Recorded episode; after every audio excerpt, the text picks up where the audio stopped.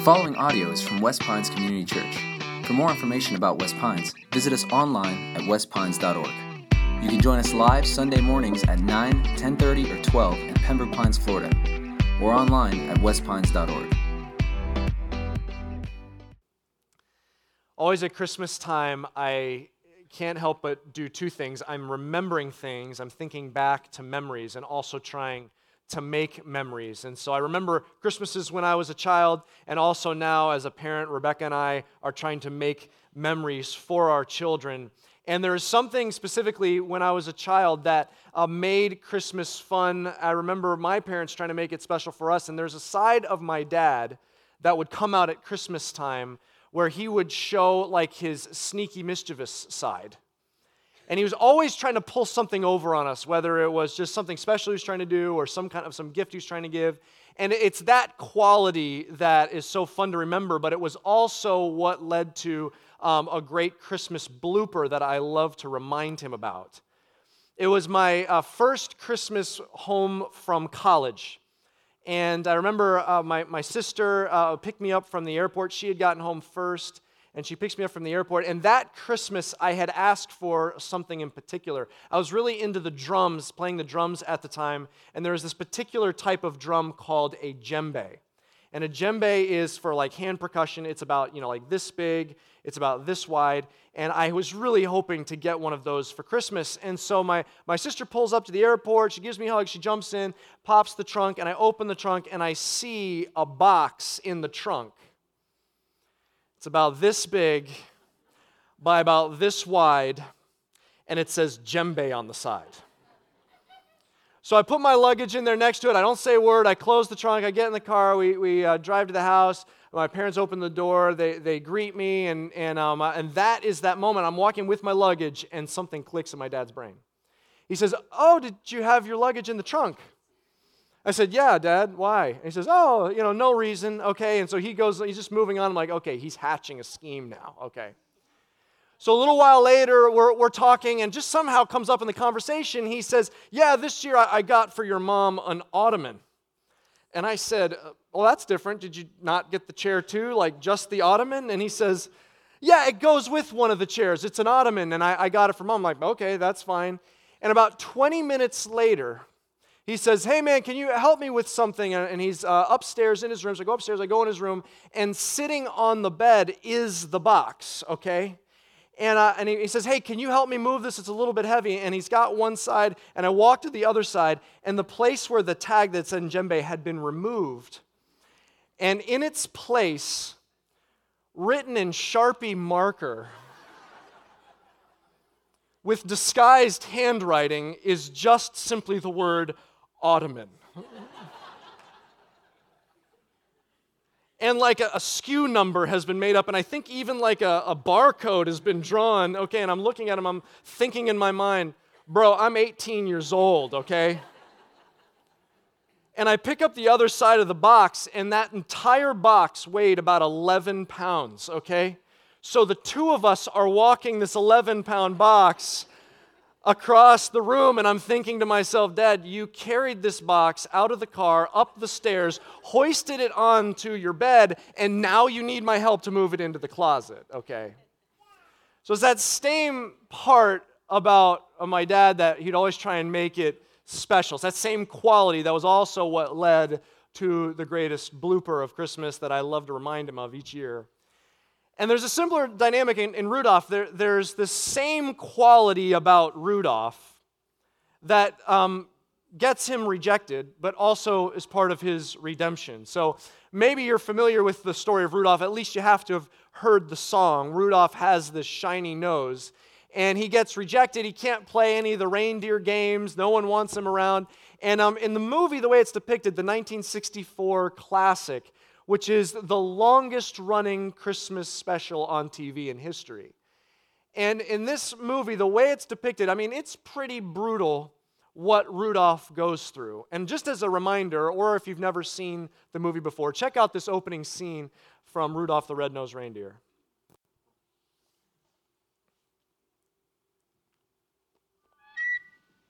Papa, Mama, he's, he's He's got a shiny nose. Shiny? I'd even say it glows. Well, we'll simply have to overlook it. Now, how can you overlook that? His beak blinks like a blinking beacon. Ho, ho, ho, ho, ho, ho, ho.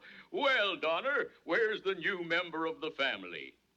After all, if he's going to be on my team someday, he'd better get to know me. Ho, ho, ho, ho, ho, ho. Well, hi there. Aren't you the sturdy little fellow? Ho, ho, ho, ho, ho, ho. Santa? And smart, too. Great bouncing iceberg. Now, I'm sure it'll stop as soon as he grows up, Santa. Well, let's hope so if he wants to make the sleigh team someday. Now, here's the thing about that scene that, that gets me. You know, the song tells us that the other reindeer reject him. But even Santa in this scene, I mean, Santa's jolly. I'm pretty sure Santa likes everybody.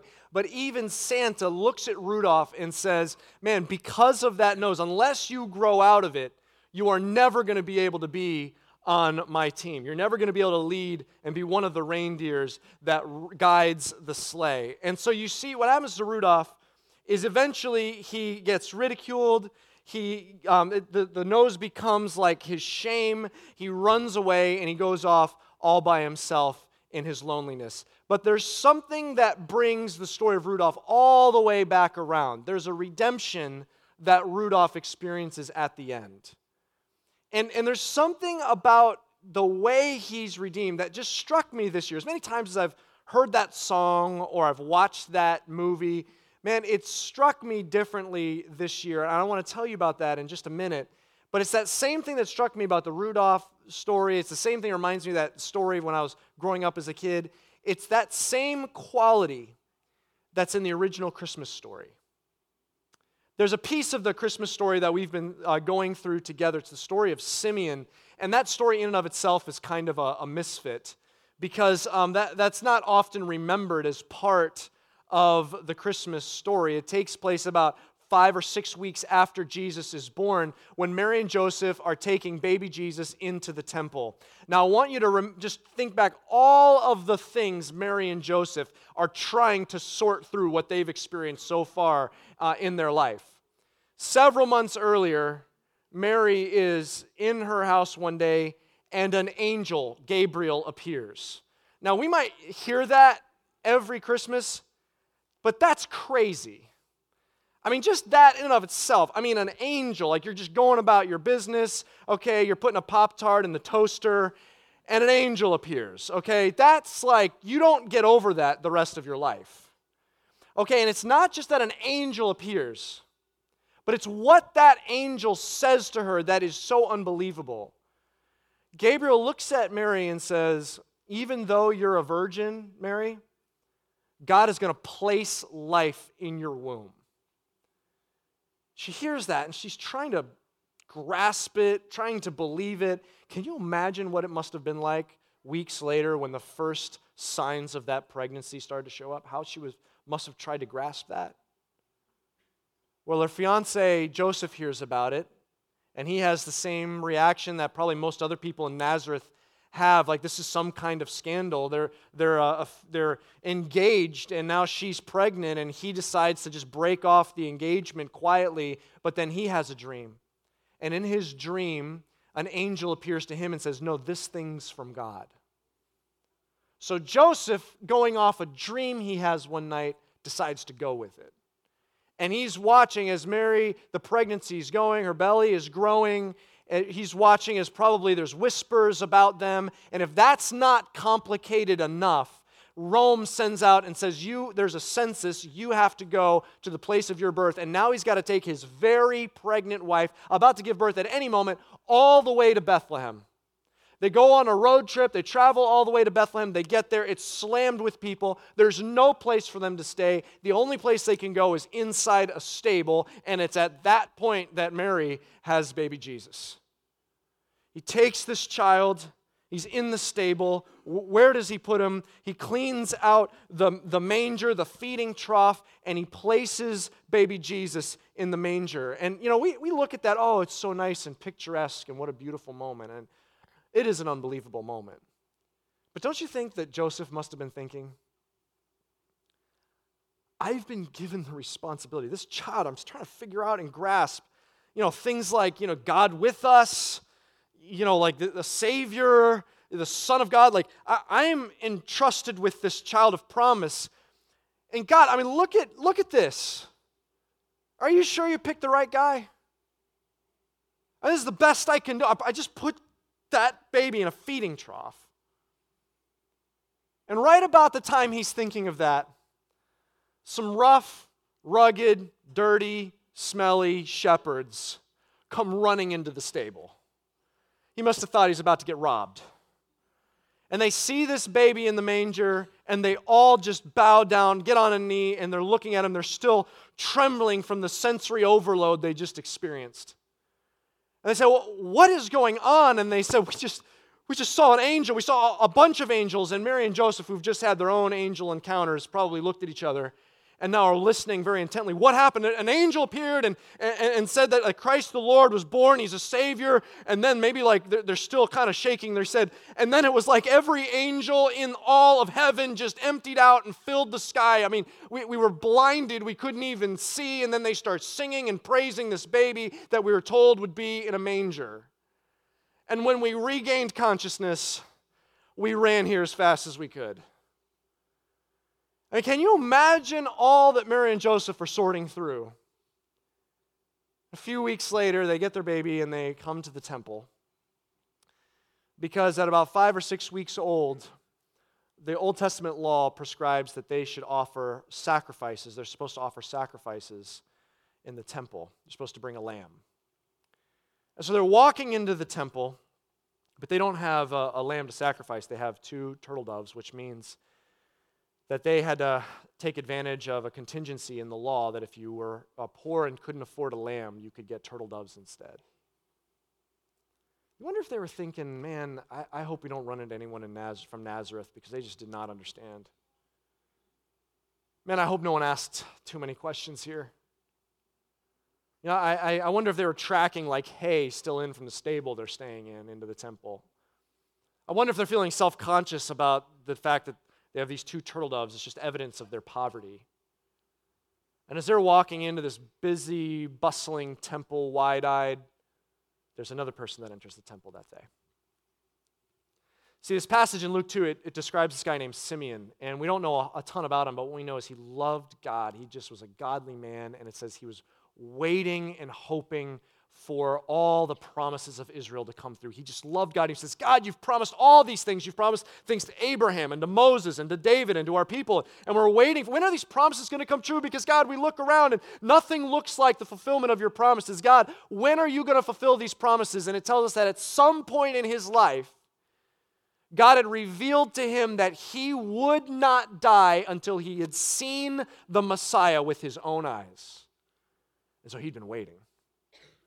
You know, maybe he'd been waiting decades. Maybe there were years that he was like really believing, yes, I'm going to see this. Maybe there's years he doubted. Maybe there's years that his wife said to him, man, are you sure that God really said that to you? But this day it says, all it says is he came in the Spirit to the temple. This all it tells us is somehow he just felt compelled by God to show up at the temple. I wonder what must have been going through his mind. Man, is this stupid? I, God, am I wasting my time here? And he gets there and he's looking. Maybe today's the day I'm going to see the Messiah. He's looking over here maybe, and he, and he sees this religious leader teaching the law. No, and he comes over here and he says, man, I, I see those, those noble people there. No, it's none of them. And he, he's walking around. No, I, God, is this? Am I just being stupid? And maybe just when he's about to leave, he just stops and he sees this poor couple walking in. And he knows. And he walks up to Mary and Joseph. And he takes their baby, named Jesus, into his hands. And this is what he says. Lord, now you are letting your servant depart in peace according to your word, for my eyes have seen your salvation, that you have prepared in the presence of all peoples a light for revelation to the Gentiles and for glory to your people. He takes this baby in his arms and he looks up into, into heaven and he says to God, God, you can take me home now. I can die in peace. Today could be my last day. Everything my life has been building towards, when I look on the face of this child, everything my life has been waiting for has been fulfilled. What a beautiful moment for him. All that his life was building to this moment to hold this baby and see this face. I mean, he didn't even know how this baby was going to be the Messiah. He just knew he was holding him in his arms. But he, that's not all he said. Did you notice? He said this was the salvation. He realizes what I've been waiting for. This doesn't just fulfill everything I've been waiting for in my life. This is the one that fulfills all of the promises of Israel. All that was promised, all to our, our forefathers and Abraham and Moses and David, and all of it's been pointing towards this is the one, the single, the key that, that unlocks all the promises and fulfills them in one. But then in that moment, he has an even greater realization. Did you notice what he said? A light that is a revelation to the Gentiles, to all peoples. He realizes this baby doesn't just, isn't just what his life has been waiting for. This baby's not just what Israel's been waiting for. This is what all the world has been waiting for. There's a, a painting of this moment. It's called Simeon's Moment. I want you to take a look at it. I love this painting. Check this out. Isn't that just a beautiful picture? And the artist who painted this said he was trying to grasp as Simeon's holding, just, just clutching this tiny baby, just this look of sheer joy on his face as he's holding the one that all of his life was waiting for, all that Israel's waiting for. But you see, there's more to this picture. Did you notice there's just a glimmer of light just emanating from the child? And you can see kind of imprinted on top of this picture is the outline of the map of the world. Because this child would be, for all peoples, the hope. There's one more thing I want you to see in this painting. If you look closely on his cheek, there's a single tear coming down his face. And the artist talks about this. He says that, that, that it's for two reasons. The first is because of the beauty of this moment, of all that's being fulfilled in this moment.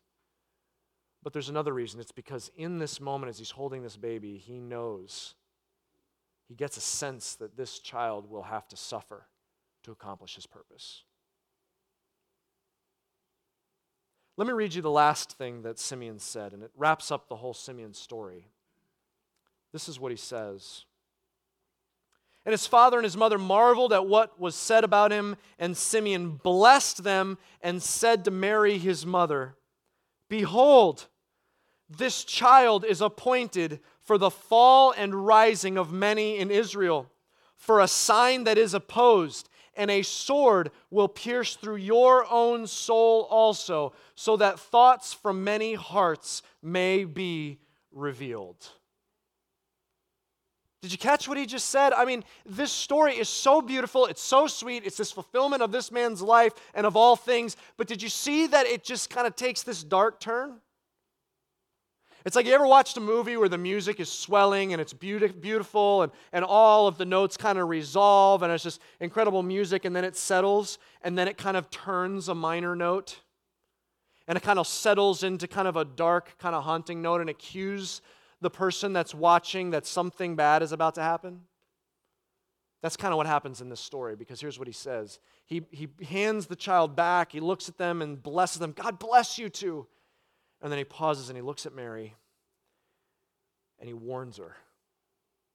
You will know that this child is fulfilling its purpose when there's opposition, a sign that is opposed, because he has been called for the falling and rising of many in Israel, so that their hearts may be revealed. In other words, because of this Messiah's mission, many will fall and many will rise. Man, that's exactly what happened with Jesus. Jesus was kind of this polarizing figure. People either, the more they got to know him, they either loved him, dropped everything, and followed him, or the more they got to know him, they, they absolutely rejected him and plotted for his death. It was like one or the other. You can actually see that in the end of his life. You see, the last week he comes riding into Jerusalem on a donkey, but the crowds are cheering for him. They're, they're laying down palm branches, putting their cloaks down, and they're praising him like a conquering hero coming in. But that's not the same note that they're singing at the end of the week, is it? By the end of the week, the crowds are demanding that Jesus be crucified. See, there's this, this dynamic about Jesus. It's the same thing about Jesus is the same thing that either causes people to f- give everything to follow him and love him or reject him. It's really one or the other. You know, it reminds me of that, that story from, I remember from my childhood. It's that, that same attribute that was such an endearing quality, which is the same attribute that is uh, such a blooper, or it's similar to, to Rudolph. You know, there's something that hit me about Rudolph this year. After they Rudolph comes back in, they welcome him back in. They apologize for rejecting him. We don't mind your red nose anymore, Rudolph. There's a party. But at the end of the scene, I want you to see this. Santa comes in and he's got some bad news. There's this terrible storm and this fog has descended on the North Pole. And there's bad news. Look what uh, Santa comes in and says in the North Pole. Check it out. Quiet, quiet, please everybody, quiet. Quiet. I've got some bad news, folks. Christmas is going to be canceled. There's nothing I can do. This weather. Yeah. Rudolph, Rudolph, please. Could you tone it down a bit? I mean, that nose of yours. Uh, that nose. That beautiful, wonderful nose. Huh? Rudolph. Christmas is not off, and you're going to lead my team. I am? Yes, sir. You and that wonderful nose of yours.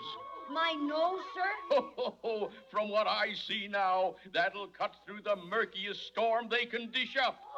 What I'm trying to say is, Rudolph, with your nose so bright, won't you guide my sleigh tonight? It will be an honor, sir.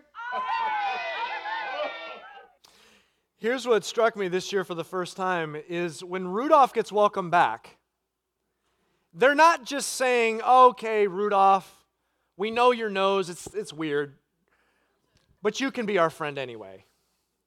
It's not just, Santa is not just saying, hey, look, Rudolph, I, I know that your nose, we, we don't like it, but that's no reason to keep you off the team. We'll welcome you onto the team despite your weird nose. That's not really what he's being said. Did you notice? It's the same quality. It's the same thing. It's the nose. It's the same quality that caused Santa to say, you could never be on my team. Is the same quality that got Rudolph onto the team. You see that? It's the same exact thing that caused Rudolph to be completely rejected, ridiculed, shamed, and let off on his, on his own is the exact same quality. It's the nose that actually saves all of Christmas.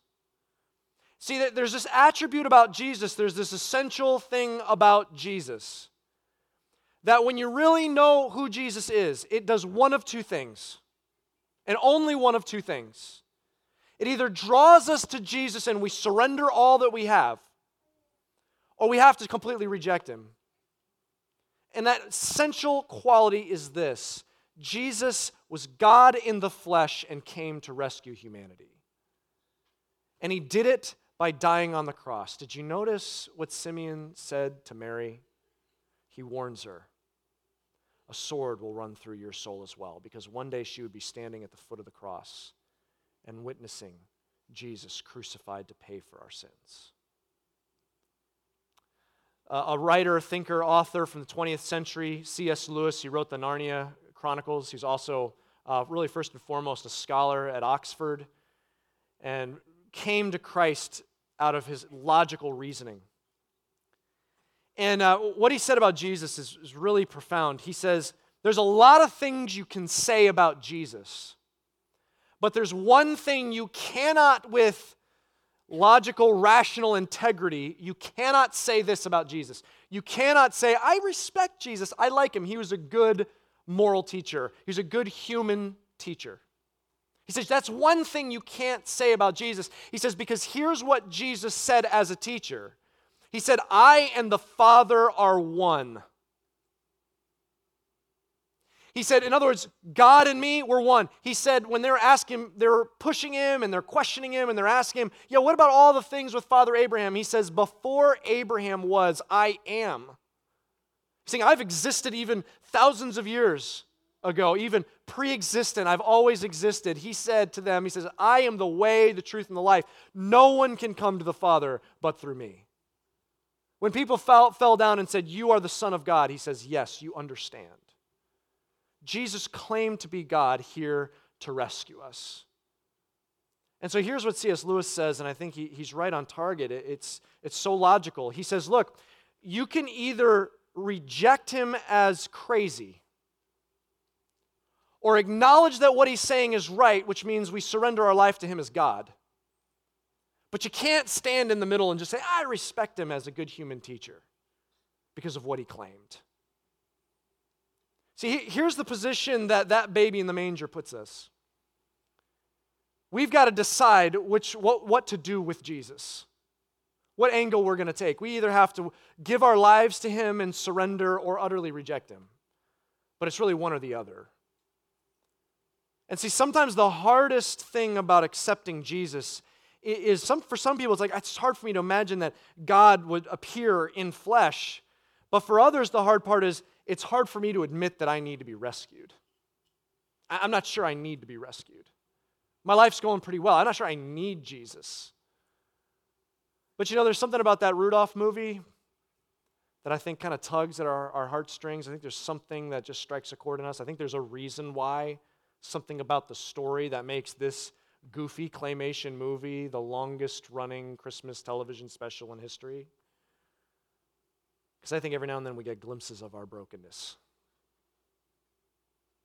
I think every now and then when we see how Rudolph is ridiculed, it kind of strikes a chord, and we want to see how that gets resolved because we still have painful words that people have said to us throughout our life bouncing around inside our brains. We know what it's like to be verbally wounded, and we know what it's like to be rejected. I think there's something inside of us when we see uh, Rudolph in this movie, when we see loneliness, we see him off by himself. Man, there, there's many of us that might be here saying, look, I'm surrounded by family. I'm surrounded by Christmas parties. I go to work parties and, and parties with friends and neighborhood parties. I've got all my family around. I've got my, my, my spouse and my children. But if I'm honest with you, I am deeply, deeply lonely. And wondering, does anyone know me? Do I belong anywhere? Is anyone really walking through this life, understanding me and journeying with me? And there's this deep down loneliness that every now and then we try to distract ourselves from, but is lurking there, reminding us of our brokenness. I wonder if deep down when we see Rudolph walk away and we see him, just the shame just weighing down on him, I wonder sometimes if that just strikes a chord in us because maybe some of us know what it's like to feel shame. We know what it's like to have the video on repeat in our minds of the things that we've done that we regret.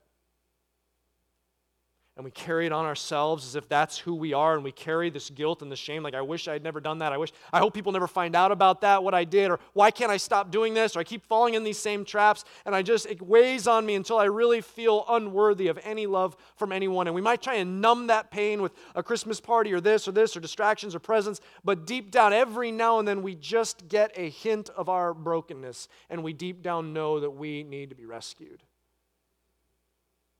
Do you know what the story of Christmas is about? It's God looking down at you and I, loving us so much and saying, I'm going to give it all to rescue you.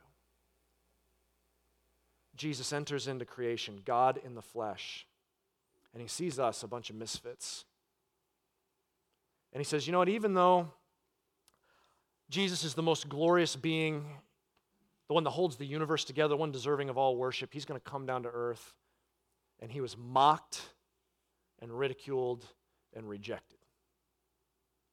And he says, I'm going to take that ridicule so that you can be called something different, so that you can be called a child of God. He takes all of that loneliness, he's nailed to a cross to pay for our sins before God, and while he's nailed to the cross, All of his friends abandon him. They, they betray him. His friends reject him, deny him, and he's all alone to the point that he looks up to heaven, and even God the Father is turning his face from his son, and he cries out, "Why have you forsaken me?" Utterly alone with our sin on him. Why? He did that. He took that loneliness on himself so that we could find where we belong, adopted in the family of God as children. You know what he took on the cross? He scooped up all of our guilt and shame and sin, and he paid for it as a sacrifice on the cross and then rose from the dead, making it fully paid for so that we can be accepted by God and spend eternity in heaven. Do you know what the story of Christmas is? Jesus became a misfit so that we could find a place to belong. That's what he's offering you today. So here's the question. You saw Simeon's face in that painting of what his reaction was when he was looking at Jesus. How do you see Jesus? Because he's the Savior. He's your Savior. Because what Simeon was holding, he couldn't possibly have comprehended, as it says in the Bible, that the fullness of God was dwelling in this body. He was holding in his arms the fullness of Almighty God, confined to a small baby that probably couldn't even pick his head up yet. Can you imagine? The same arms of an infant that were just moving around, maybe grasped around Simeon's thumb, this little hand, are the same hands that would one day have nails driven through them as he hangs on a cross. That same little face looking up at Simeon with newborn hair across his forehead is the same brow that a crown of thorns would be thrust down on. Why? To take our brokenness so we could find a place to belong. Jesus is what you've been waiting for. Jesus is your hope. He's God in the flesh that came to rescue you. And I want to give you an opportunity today to put your faith in Jesus. You can't walk out of here today and say, I, I respect Jesus as a good human teacher. You got to reject him as a lunatic or give him your life as he being the Lord of your life. Can I, can I beg you, whether you're sitting here, you're watching online, you're sitting in the overflow section, wherever you're at today, can you just find your rescue? Can you find where you belong, what you've been waiting for? Can you today put your faith in Jesus? He came to save you. I want to give you an opportunity to take that step. Can everyone just take a moment, just close your eyes. Just bow your heads for a moment. I want to give you a moment, if that's you, to, to make Jesus your Lord, to just Simply just step over the line and say, I- I'm ready. Jesus, please rescue me. To just take that moment where you say, once and for all, I, I want to know that my sins are washed away, that I- I'm forgiven, I spend forever in heaven. I just want to know that I'm saved. I, I want to be reconciled to God. I want today to be the day. I want this to be the Christmas memory that I always remember. Man, take that step today, please. Find Jesus. That's what this whole thing's about. So if that's you, here, here's what I want to do. I, I'm just going to pray a prayer. And each of these phrases, just right there, just silently in your heart to God. I just want you to have a quiet moment with you and God. And just in that moment, if you're ready to put your faith in Jesus today, then as I say these phrases, just silently in your heart, I want you to pray them to God. Put your faith in Jesus for the first time today. If that's you, then just silently pray this prayer before God. Just say, God, thank you for saving me.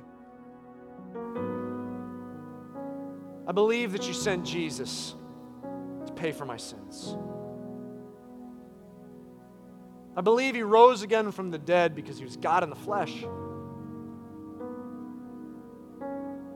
want to make him my Lord. I surrender to you, God. Jesus' name. Amen. Thank you for listening. For more resources and to check out other teaching series, please visit our website at west pines dot org. If you would like to speak to somebody about beginning a relationship with Jesus or ask any questions you have about this teaching, please call at nine five four, four three two, zero three two one. Or you can email us at podcast at westpines dot org.